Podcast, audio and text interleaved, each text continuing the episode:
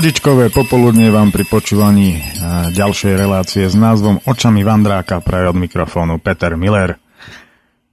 No, po tých dvoch minulých, ktoré boli takou malou sériou, kde sme prebehali pohorie Čergov, sa pozrieme do nízkych Tatier na veľký bok. Magický to kopec. No a som veľmi rád, teda, že toto leto sa nám podarilo spolu s Duškým a Maťom Urminským a jeho synom navštíviť tento kopec opäť. Chlapom sa veľmi páčilo a vtedy sme to nazvali, že Slobodný vysielač Horal Tour 2014, nech je teda sranda.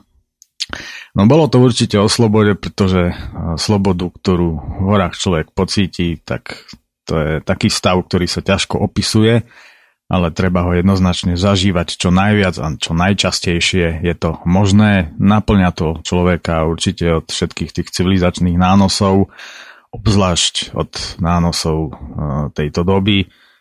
To e, človeka dokáže dokonale vyčistiť, takže je to taký liek, liek na dušu.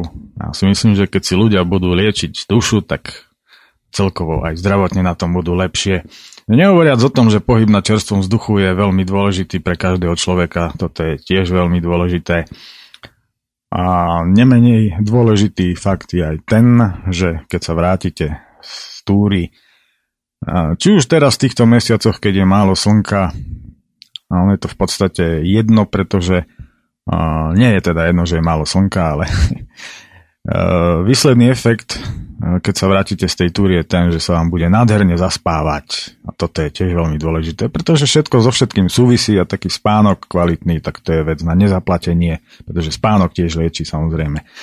No a ináč túto reláciu, popri tom, že je venovaná vám všetkým samozrejme, tak e, špeciálne by som chcel venovať už spomínaným parťákom, s ktorými sme sa v lete na Veľkom boku ocitli, teda Maťovi Urminskému, jeho synovi a dušky mu. Chlapi, nazdar, no a verím, že opäť sa nám niečo podarí vymyslieť, ak teda bude samozrejme čas, pretože e, zosúľadiť sa niekedy býva dosť veľkým problémom, hlavne keď teda Maťo hej vysiela dosť často svoje relácie, takže a ináč možno ak poznáte tento pozdrav Maťa Orminského, Subham Astu Sarvajagatam, tak ja ťa teraz, Maťo, pozdravím po svojom. Tak teda, sudmam, chlastu, naslopem sa sam. No, dobre, nebudeme už vymýšľať blbosti a budeme si začať čítať pomaličky pozvolna z mojich zápiskov v rámci takého dvojňového putovania po nízkych Tatrách, kde som opäť zažil nezabudnutelné chvíle, na ktoré je naozaj ťažko zabudnúť. A pravdu povediac, kto by na také niečo zabudať chcel, že áno. No, dobre teda, poďme na to. Trasa tohto vandríku viedla zo sedla Čertovica, kam ma vyviezol autobus cez sedlo Zalenivou, cez Bacúšské sedlo, Jánov Grúň, útulňu Ramža, Havraniu Polianu, Homoľku, Zadnú hoľu, Zadnú Širokú, sedlo pod veľkým bokom, a, no samozrejme samotný veľký bok, Nemecku, pod Chmelincom, Svarínsku dolinu, Svarín a celá trasa skončila v Kráľovej lehote. Opäť sa mi raz zažiadalo pokochať sa z hrebenia nízkych tatier na okolitú členitú krajinu a tak sa v sobotu ráno 5.8.2012 Horko ťažko zobúdzam potom, čo som do druhej rána krájal a ukladal huby na sušenie s predsavzatím, že ich vôňa ma jednoducho musí uspávať. Nuž uspala. A to až natoľko, že som na stanicu nešiel pešo, ale netradične taxíkom, aby som stihol autobus. No lenže to by som nebol ja, aby malo akékoľvek ráno hladký priebeh. Odkiaľ si zozadu zo skrine som nevedno prečo vyťahol kraťasy, ktoré majú také vrecká, že keď si v nich človek, a duplom už ja, sadne, tak z nich všetko vypadne, pretože sú šité naopak. Jedná sa o čínsky výrobok určený pre austrálsky trh, zrejme nedopatrením dovezený na Slovensko. A preto pár minút pred odchodom autobusu zistujem, že mobil mi vypadol v taxíku. Krúžim teda okolo stanice, či nezbadám konkrétny taxík, či niekoho známeho. V zápäti mi však naproti prichádza vysmiatý taxikár aj s komunikátorom. Veľká vďaka preto patrí tomuto človeku s modrou fábiou kombi hneď v úvode. V autobuse ma chytá smet, ktorý ako si minerálka nedokázala zahasiť a tak na Čertovici hneď po vyautobusovaní sa, však keď sa zlode môže vylodievať, hasím smet jedným oroseným spoločnosti rovnako postihnutých postavičiek zo Spišskej Novej Vsi, ktorí podobne ako aj ja majú pred sebou dvojňovku, akurát že idú až na Kráľovú holu.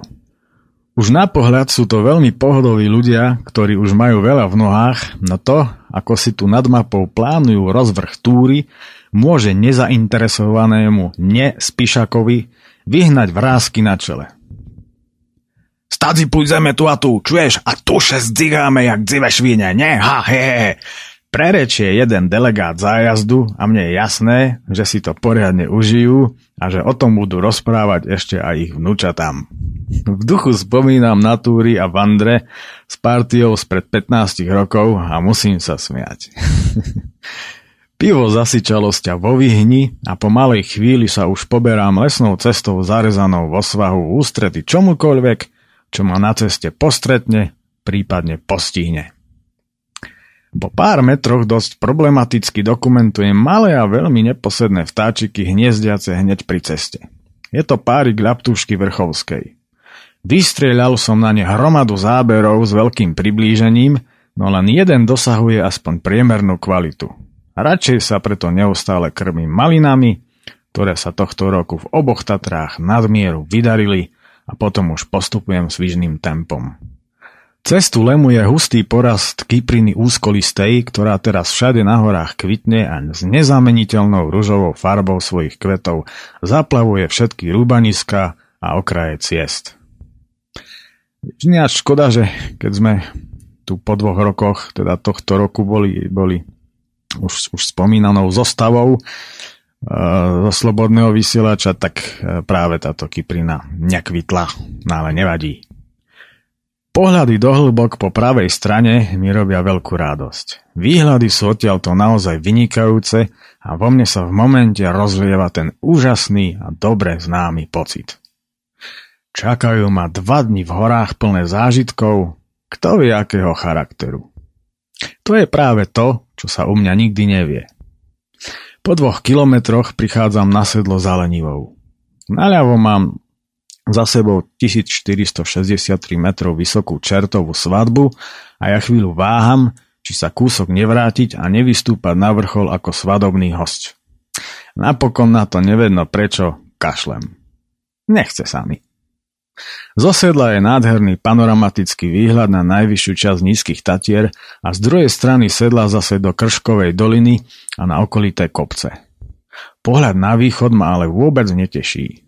Prakticky nie len tam, ale kdekoľvek sa rozhľadám, všade vidím rúbaniská. Vyčíňanie silných vetrov, rovnako ako vyčíňanie motorových píl, sa tu zrejme teší veľkej oblube. Hľadiac na zem, opäť nechápem. Koníčky niektorých ľudí sú naozaj nepochopiteľné. A čo takto radšej začať zbierať známky, vyrábať táče búdky alebo stavať modely? Jednoducho tvoriť a nie ničiť? Niektorí asi nechcú pochopiť, že všetci sme tu preto, aby sme tvorili ušľachtilé hodnoty pre prospech celku. Nož ale ťažko to vysvetliť niekomu, kto je v tomto prostredí schopný nechať za sebou hromadu bordelu. Toto sedlo za lenivou má tú moc, že tu človek načisto zlenivie a nikam sa mu nechce. Už mi to pár ľudí povedalo a niečo na tom asi bude. Poberám sa radšej na nekonečnú cestu rúbaniskami. Čo sa týka slnečného žiarenia, tak to je také intenzívne, že za chvíľu som už červený ako maják a turisti si budú myslieť, že KST zatraktívnil červeno značené chodníky. Ozučký chodníček vedie nekonečnými rúbaniskami a ja by som si veru tiež rúbol niečo chladené. Voda, ktorú mám pre nedostatok miesta pripevnenú na bokoch ruksaku, už o chvíľu určite zovrie. Poberne nedaleko pred sebou vidím veľký bok, no zosedla zelenivou, to je po chodníku ešte zhruba 17 kilometrov. Prvých turistov stretávam až za Bacušským sedlom. Nad ním si na drevách na Jánovom grúni dávam obednejšiu pauzu a dívam sa na skalnaté múry hradišťa, týčiace sa nad Bocianskou dolinou. Aspoň, že okolo nich je ešte les, ktorý tak dáva vyniknúť ich bielosivej zvetranej kráse, ktorá dokonale doplňuje okolitú scenériu hlbokých dolín, ostrých hrebeňov a príkrych úbočí. Kam len oko dovidí, všade sa zvažujú strmé svahy hôr, padajúce do akoby bezhodných dolín, nad ktorými sa v diaľke na severozápade dvíhajú už len tatranské hrebene. Prichádzam k útulni Ramža, kde márne hľadám vodu. Namiesto nej ak nerátam špinavé a rozjazdené mláky, tu nachádzam neuveriteľne zdevastované okolie od lesných mechanizmov. Neostáva mi teda nič iné, ako intenzívne pátrať po vode. No lenže, za týmito mlákami pod cestou nachádzam akurát niečo, čo vyteká a respektíve preteká cez lesnú cestu a vyteká to z malej barinky nad cestou. Voda má nevábnu farbu, lenže mne nič iné neostáva, nakoľko som smedný, tak nemám na výber a vodu si naberám. Ale po zdegustovaní tejto brečky mám obavy, či mám dostatok toaletného papiera. Nuž ale smed je smed. Nechávam tieto všetky polemiky o kvalite tzv. vody na mieste a poberám sa radšej ďalej. Chodník tu už našťastie vedie aj lesom, čo je už v odlesnených nízkych Tatrách takmer vzácnosť. Začína hrmieť a nado mnou sa poriadne zčernieva. Búrka prichádza od severozápadu, ale zatiaľ neprší a tak pokračujem ďalej. Po vylezení z lesa mi však nie je všetko jedno pretože mám pred sebou opäť dlhý úsek po rúbaniskách. Na sklade dreva zvažujem, či počkám, alebo budem pokračovať. Možností na úkryt pred bleskami je tu našťastie niekoľko, ale po zvážení situácie sa rozhodujem pokračovať. Nechcem zbytočne plitvať drahocenným časom v snahe užiť si čo najviac pobyt na veľkom boku. Pri takýchto osamotených potulkách človek uvažuje nad všetkým možným. Napríklad aj nad tým, že by som teraz rozhodne nechcel byť rytier v železnom brnení v stredoveku.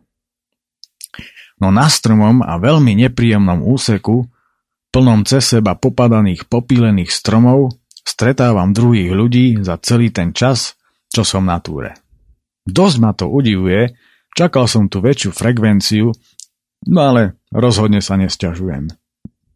Prehodíme pár slov a protiidúcich udivuje, že som na túre sám. Vravím, že väčšina ľudí, ktorých u nás poznám, stále sedí v krčme alebo pri Facebooku a tak chodím zväčša sám. Vraj si mám nájsť na Facebooku parťákov. Tam ma teda nikto nikdy nedostane. Ja im na to s úsmevom krúťať s hlavou a pokračujem v predieraní sa necestou ďalej. Po chvíli ma na ľavej strane teší prameň chutnej vody, doslova v hodine 12. Všetko som už vypil a aj keď je zamračené, je pomerne dusno. Stretávam čoraz viac ľudí a chodník je miestami schodný len s pomocou akrobácie. Často musím dávať dolu to veľké ruksačisko, čo zo sebou vláčim, aby som dokázal podliesť pod množstvami popadaných stromov. Takto zarúbaný turistický chodník som už dlho nevidel protiidúcich, či skôr proti preliezajúcich je stále viac a zväčša sa stretávame na tých najnepríjemnejších úsekoch, ale všetci sa usmievame a všetko je v poriadku. Iné je to už s búrkovou hrozbou. Po vystúpaní na 1660 metrov vysoký vrch Homolka už ide do tvého. Tma je miestami ako v noci, hrmi snáď už zo všetkých strán a po vylezení nad hranicu lesa vidím, že takmer všade naokolo už prší. Po okolí sa poflakuje niekoľko búrok, s ktorými bude mať evidentne už čoskoro blízke stretnutie tretieho druhu. Výhľady sú samozrejme úžasné a každému turistovi už notoricky známe. Napravo mám takmer celé horehronie ako na dlani aj s Muránskou planinou, Beporskými vrchmi a Polianou vzadu. Naľavo zase vidno západné Tatry a vzadu Chočské vrchy. Len viditeľnosť je veľmi pofidérna. Je dosť kalno a už spomínané množstvo búrok ju ešte viac zhoršuje. Ale mne je veľmi dobre. Chodník je už opäť prázdny. Ľudí stretávam až na sedle homôľka. Voľnatý úsek medzi homôľkou a zadnou hoľou je veľmi príjemný, no ja sa musím ponáhľať, aby ma búrka nezachytila na hrebení. Prípadne, aby ma neodchytila niekde v jeho blízkosti. Naľavo konečne vidím majestátny a charizmatický veľký bok, ktorý zo všetkých strán obopína temnota a pásy dažďa. Na ráz cestí na zadnej holi, kde opúšťam hlavný hrebeň, stretávam anglicky hovoriaceho turistu, ktorý sa ma pýta, kam mám namierené. To the big book. Odpovedám, ukazujúc vyjavenému chlapíkovi priamo do epicentra búrky a urýchlene sa púšťam po žltej značke doľava, ktorá to z hrebenia strmo klesá. Natešený sa už definitívne dostávam do vyľudnenej lokality, ktorú navštevuje len minimum ľudí. Tma je čoraz väčšia a začína poprchať. Z ničeho nič, ale hlavne bez predohry, nadobnou zaznie taká hromová detonácia, až ma skrčilo a píska mi v ušiach.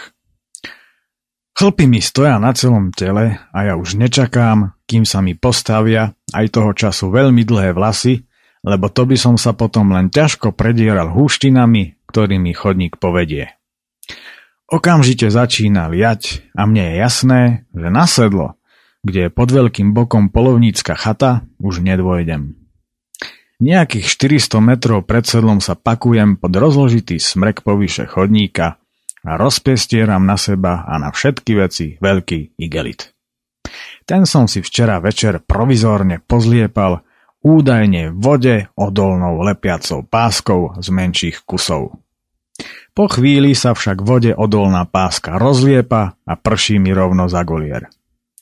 Dávam si poldeci a riešim nepríjemnú situáciu. Po asi 15 minútach snaženia sa mi v mohutnom prívalovom lejaku darí ako tak natesnať aj s ruksakom na 1 meter štvorcový. To, že som kompletne mokrý, mi je fuk, hlavne, že ruksak je suchý, ako aj spacák v ňom. Z hornej kapsy vyťahujem tú pondiatú pásku, na ktorej ma víta naozaj nepríjemný nápis. Made in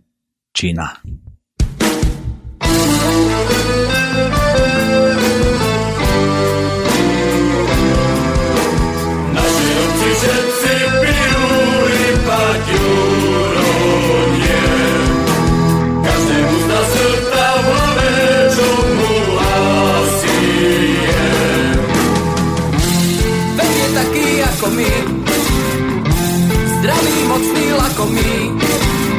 Prečo sa len od nás takto vyštancuje? Vyštancuje!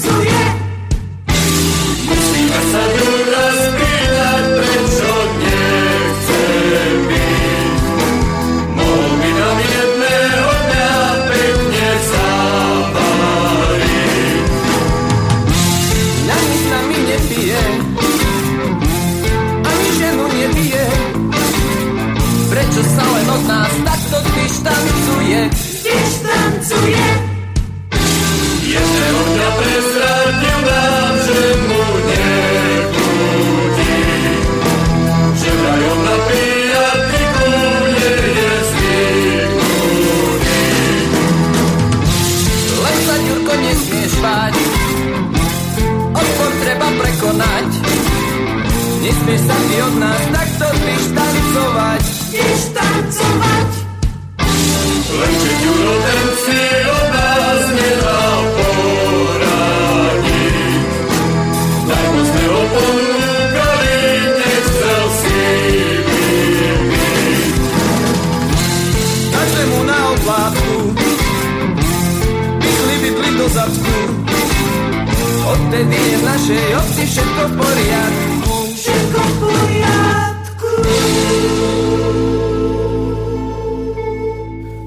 Po tri štvrte hodine ma už naozaj nebaví krčiť sa tu pod tým igelitom, lenže liak neustáva. Po hodine je našťastie po daždi a ja prichádzam na sedlo pod veľkým bokom. Tu sa mi naskytá nádherné divadlo a ja sa cítim ako niekde v kanadskej divočine. Z ľavej strany smerom od chopku svieti cez dieru v mrakoch slnko, ktoré osvetľuje celé sedlo, ako aj zakrpatený les so stromami obalenými sivými lišaníkmi, nad ktorými sú olovené a tmavé mračná. Nad dolinami napravo, smerom na veľkú vápenicu, sa nad strmými úbočiami zase váľajú rozsiahle zhluky bielých mrakov, kopírujúce svahy. Pôsobí to ako nejaký široký, gigantický vodopád valiaci sa do doliny. Také niečo som v takomto silne kontrastnom a dramatickom podaní ešte nevidel a to som v horách veľmi často. Neviem sa vynadívať na túto hru svetla a búrok a všetko dokumentujem. Vôbec mi nevadí, že som celý premočený, ako ani to, že návleky som si zabudol doma. Absorbujem každú sekundu tejto magickej nádhery a každý jeden mikrodetail tejto scenérie sa mi ukladá do pamäte. Už len preto to sa sem oplatilo ísť. A to ešte nie som na veľkom boku. Spokojne sa usmievam a presúvam sa pomaly po sedle ďalej.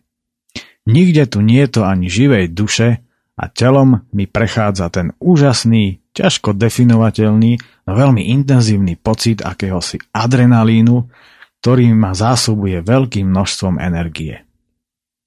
Poniže polovníckej chaty by mal byť nejaký prameň, no tečie tu len mútna voda po ceste. To je dosť problém. Na tento prameň zakreslený na mape som sa spoliehal. Rozmýšľam, čo ďalej. Či ísť dolu dolinou hľadať vodu a nechať si újsť podstatnú časť večera na veľkom boku, alebo to risknúť s tým pol litrom, ktorý mám ešte so sebou a ísť na veľký bok. Pod heslom, že ono to vždy nejako dopadne nakoniec volím druhú možnosť a vraciam sa späť. Dva roky na to už s Duškým, Maťom a jeho synom nenechávame nič na náhodu a každý sa rozchádzame na inú stranu, aby sme tento prameň, ktorý je zakreslený na každej mape, konečne našli. Po ubehnutí 3 čtvrte hodiny je naše snaženie stále bezvýsledné. Púšťam sa preto dole roklinou a po asi 300 metroch nachádzam potôčik, ktorý vyteká poniže cesty. Z neho konečne tankujeme vodu, aby sme nemali taký problém ako ja v roku 2012, nevediac, čo ma ešte bez vody vlastne čaká. Treba si tu dávať proste pozor a doniesť si dostatok vody, pretože niekedy tu totiž to stála aj chata pod veľkým bokom, no ale to bolo ešte za vojny a fašisti ju zlikvidovali, takže ten prámeň, ktorý tam niekde bol, je už dávno minulosťou. Alebo je tak dobre ukrytý, že sme ho neboli schopní nájsť. Kto vie? Predieram sa vysokým, no hlavne premočeným porastom po takmer nepatrnom chodníčku. Už podľa stavu chodníka je vidieť, že tu chodieva len minimum ľudí. Slniečko mi svieti do ľavého boku, keď začínam strmo stúpať porastmi borievok, zakrpatených smrekov a kosodreviny. Zo sedla by to malo byť ešte nejakých 230 výškových metrov až na vrchol, čo mi dáva jasne najavo príkry chodník. Po chvíli sa dostávam na krásny, takmer rovinatý úsek, z ktorého sú nádherné výhľady do hlbín po pravej strane, ako aj na východnú časť nízkych tatier, ktorú stále bičujú búrky. Z menšieho sedla chodník opäť stúpa nekompromisne strmo, až napokon prichádzam na hôľnatý hrebeň tejto magickej hory a ja konečne na vlastnej koži Cítim výnimočnosť tohto jedinečného miesta. Na samotnú najvyššiu kótu to mám ešte necelý kilometr a ja som už na veľkom boku. Po pravej strane sa na tejto v skutku obrovskej holi nachádza rovinatá plocha, na ktorú by sa podľa mojich výpočtov vedľa seba zmestilo 10 až 11 futbalových ihrísk poukladaných do obdĺžnika čo je len tretina celkovej hôľnatej, ale už aj členitej plochy tejto hory. Vždy ma to zaujímalo hlavne preto, pretože existujú legendy, že v druhej svetovej vojne tu pristávali lietadla so zásobami pre partizánov. Ak by to bola pravda, jednalo by sa tak o najvyššie položené letisko na Slovensku. Na to však žiaľ neexistujú žiadne známe dôkazy. Aspoň zatiaľ. Fakt je však ten, že svojho času sa tu boli pozrieť leteckí experti a tí skonštatovali, že za istých okolností by tu bolo možné pristáť s lietadlom typu DC-2, čo je samozrejme stará známa Dakota, či s jeho ruskou obdovou Lisunovou dvojkou. Táto téma, teda aspoň v čase písania tohto článku, je ešte stále otvorená ale napriek tomu je tu niečo veľmi dôležité, čo tomuto miestu rozhodne nemožno uprieť. Priam ukážková strategická poloha, chránená zo všetkých strán. Chodník vedie tesne nad hranicou juhozápadného, takmer kolmého úbočia, ktoré strmo padá do doliny Hodruša. Ísť po tomto chodníku je veľký zážitok, najmä ak viete, že ste tu úplne sám. Nakoniec už stojím na vrchole 1727 metrov vysokého veľkého boku. Som naplnený šťastím a spokojnosťou tak veľmi, že to zo mňa doslova srší. Konečne som tu. Prvý raz v živote. Skôr to však nešlo, keďže som žil roky inde. Lenže ako náhle som sa vrátil po Tatry, vždy som sa na tento kopec len túžobne pozeral či už z často navštevovanej pánskej hole, alebo z Vikartovských holí. Vedel som, že už mi neujde a teraz tu konečne stojím. Pre istotu si schovávam všetky veci do kosodreviny a vydávam sa na dlhé potulky po tejto rozľahlej trávnatej holi. Keď vidím, čo všetko odtiaľ vlastne vidím, tak sa mi to všetko ani nechce vymenovávať. Jednoducho povedané, vidieť odtiaľ podstatnú časť Slovenska, nech sa otočím kamkoľvek. Po pol druha kilometri chôdze prichádzam na východný koniec, kadiaľ zajtra pôjdem na Nemecku, potom sa zase vraciam a chvíľu sedím nad strmým severným úbočím, vysoko nad hlbokou dolinou a dívam sa, ako večer sfarbuje okolité kopce. Nekonečné kopce, strmé zrázy, hlboké doliny, stovky potokov a potôčikov. Na toto všetko sa dívam z hora, sediac pekne v závetri za kosodrevinou. Veľmi zaujímavý je odtiaľto aj pohľad na hornú, prečerpávajúcu nádrž Čierny Vách, na tatranské hradby, ale tých zaujímavostí by tu bolo. Vraciam sa na vrchol, kde plný šťastia dlho stojím s rozťahnutými rukami a neskôr sa dívam do tých hlbok a desiatok dolín, ktoré od seba oddelujú rôzne odtiene sivobieleho oparu z dnešných búrok. Obloha je pomerne oblačná a obavy mi naháňa hlavne obrovský búrkový mrak, tvoriaci sa nad chopkom a pripomínajúci obrovského tučného obra kríženého so snehuliakom.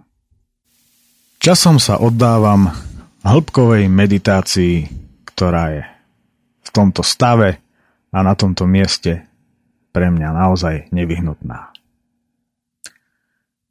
Počase slnko napokon zapadá za malú fatru a ja mám len zlomky sekúnd na to, aby som zdokumentoval veľkú červenú guľu, skrývajúcu sa za hrebeň, ktorá len na moment vykúkla z diery v oblakoch a na sekundu doružova sfarbila hladinu Liptovskej Mary. Stojím na okraji strmého zrázu a dívam sa smerom na malý bok a na hrebene podo mnou, ako na nich temnejú smrečiny. Neustále si prajem iba jedno. aby z toho mraku nebola búrka a aby sa prestal zväčšovať.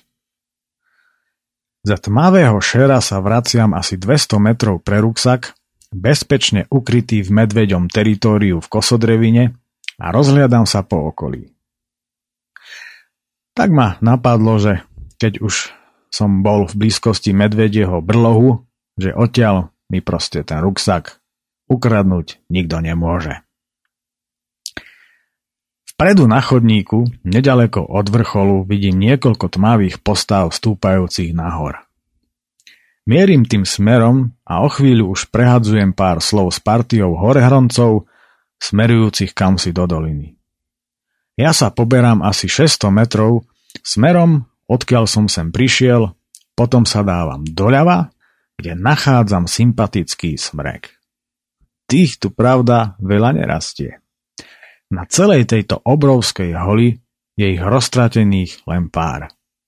Všetky sú nízke, kuželovitého tvaru a všetky sú veľmi husté, s konármi až po zem.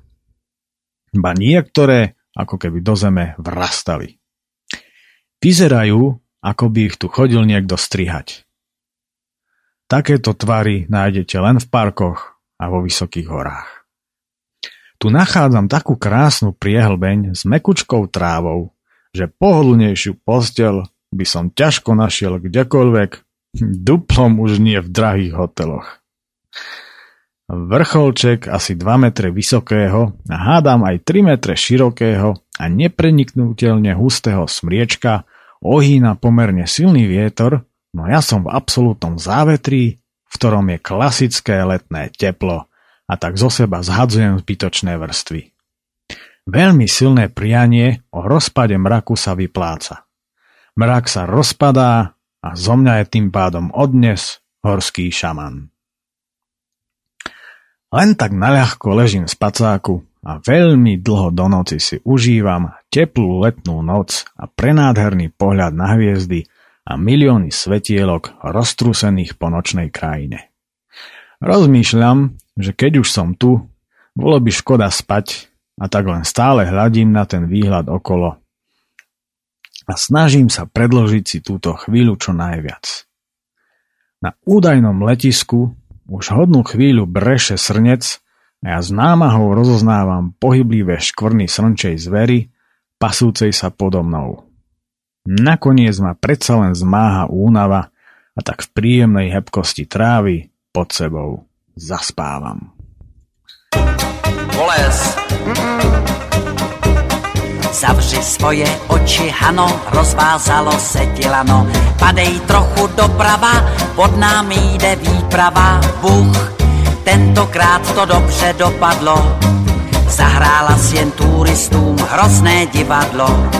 Co bychom se báli na prachovské skály, dudlaj, dudlaj, dá pum, pum, pum, pum, do českého ráje, cesta příjemná je, dudlaj, dudlaj, dá. Pum, pum, pum, horolesci, horoleskyně, horolesčata, neleste na skálu, co je hodně špičatá. Spadnete do písku a svou rovnou výsku nespatříte více, dudlaj, dá. Neboj se, poles, nepolez. Podezřelé, Hano, že ti povolilo lano, že si něco vypila, málem si se zabila, ach, příště než tě vezmu do věží, koukneš si do balónku, on tě prověří. Co bychom se báli na prachovské skály, dudlaj, dudlaj, dá, pom, pom, pom, pom, do českého ráje, cesta příjemná je, dudlaj, dudlaj, horoleskyně, horolesčata, neleste na skálu, co je hodně špičatá. Spadnete do písku a svou rodnou výsku nespatříte více, dudlaj, dá. Poles, neboj se, nic to není. Nepolezu, já se bojím.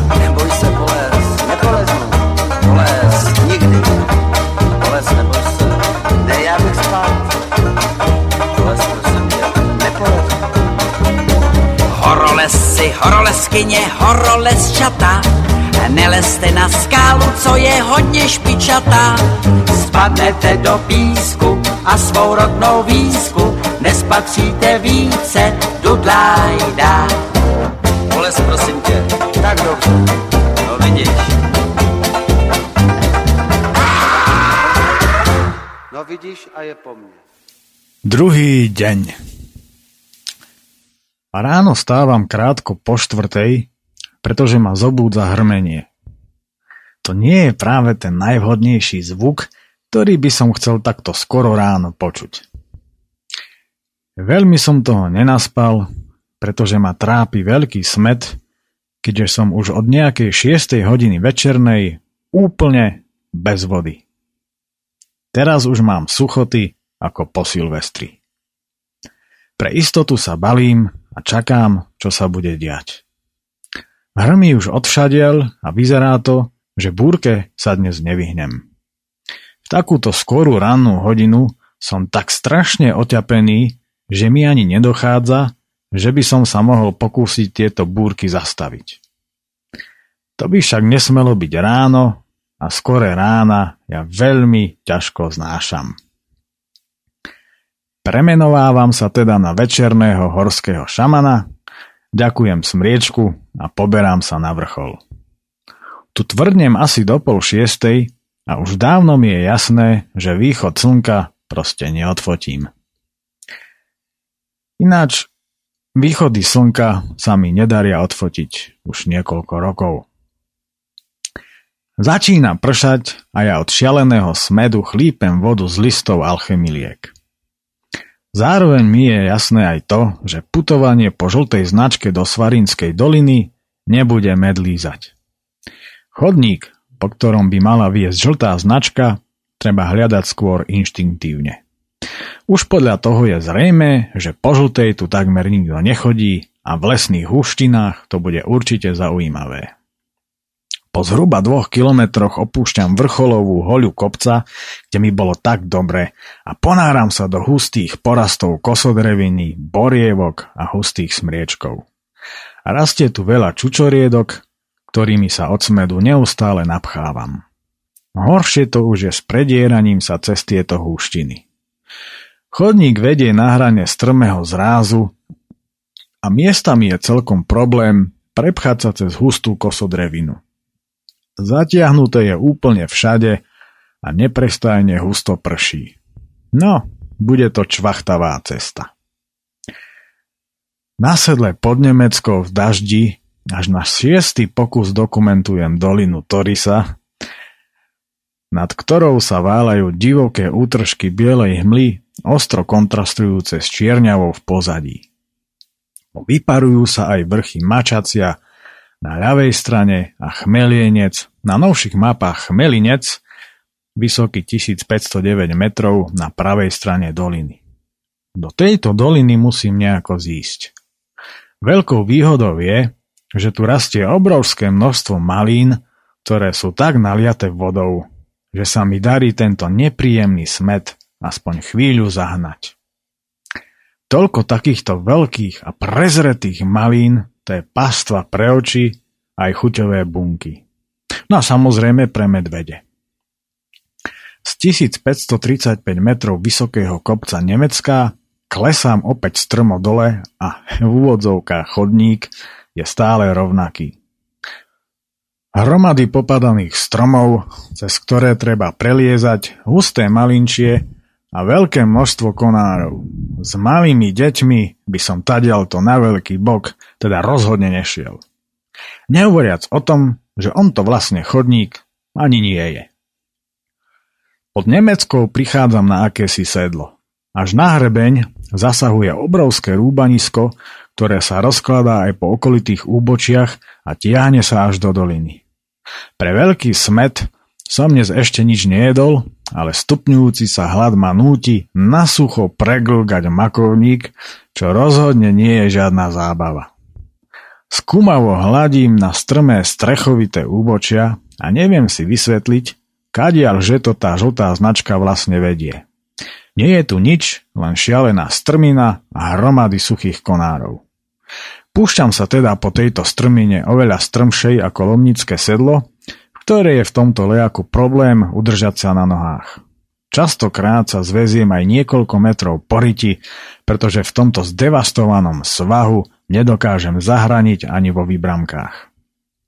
Klské blato však podstatne zrýchľuje moje napredovanie a tak som razom o 200 výškových metrov nižšie.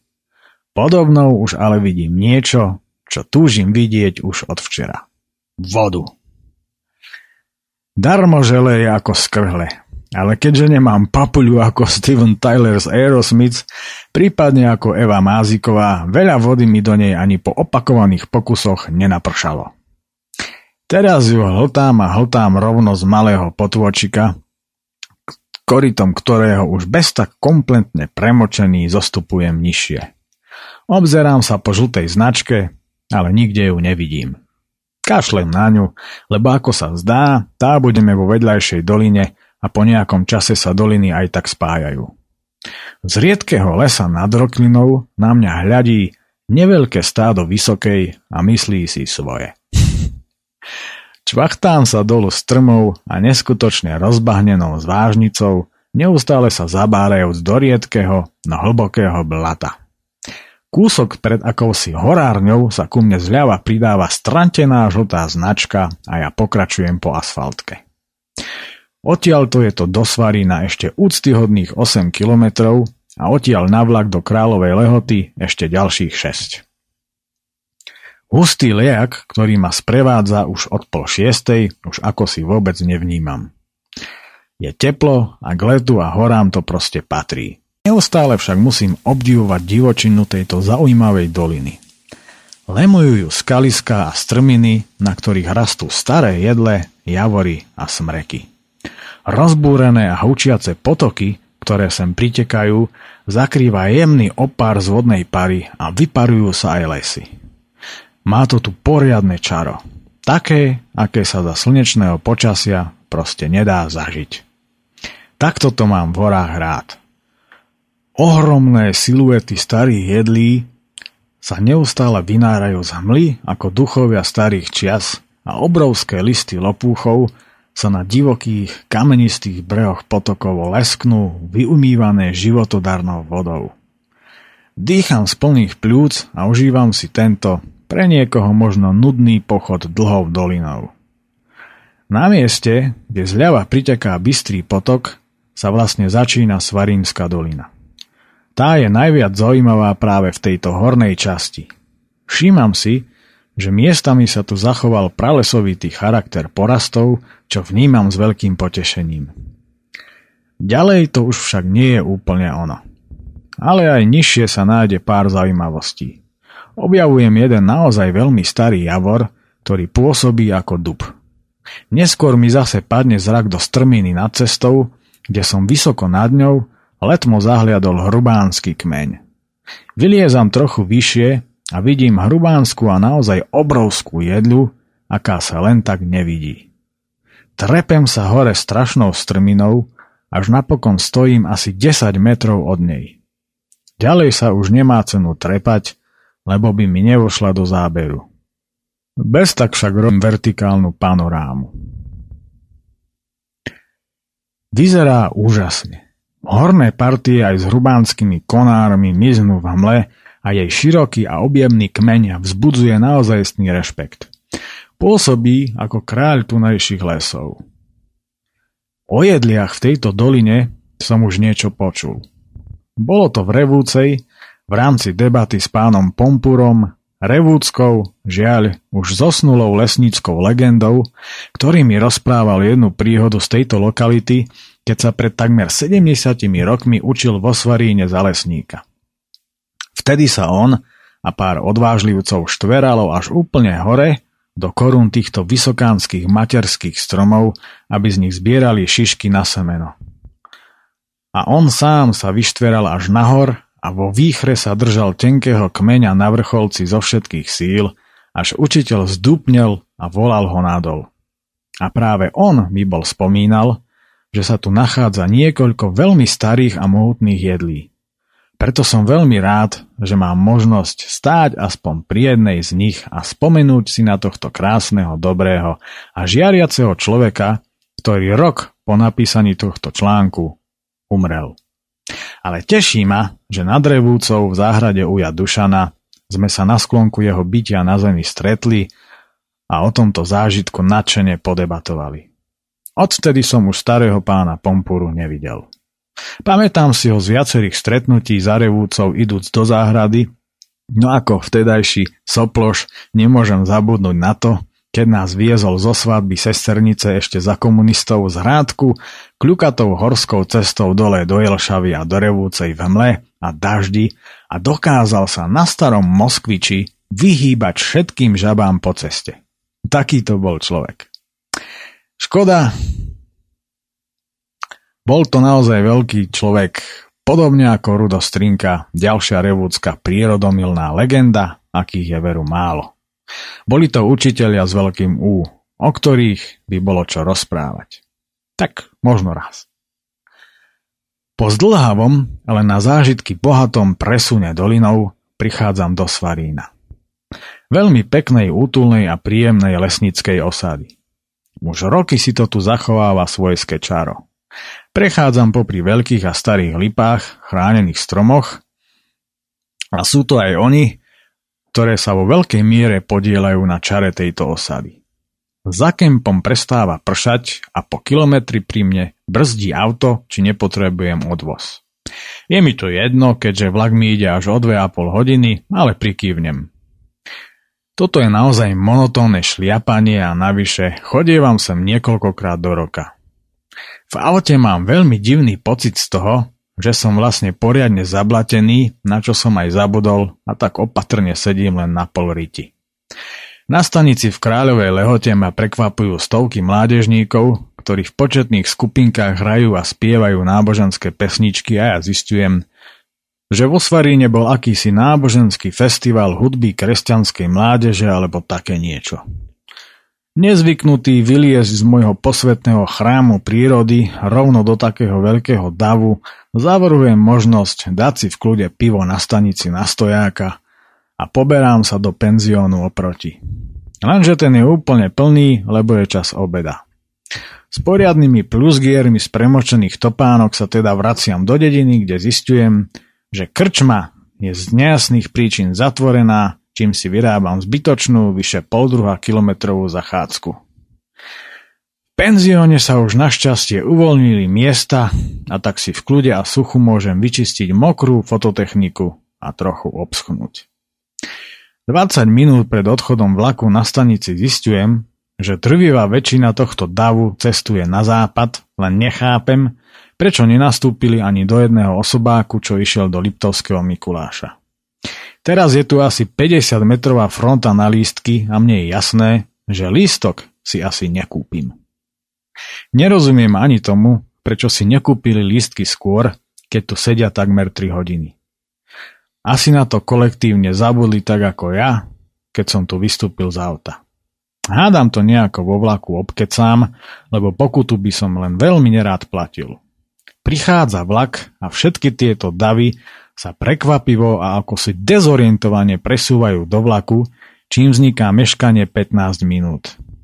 Dlhovlasý, doškriabaný a zablatený ako prasa, už na pohľad nezapadám do pobožného davu, ktorý vo vlaku zistuje, že musí vystúpiť na štrbe, aby mohol ísť na západ.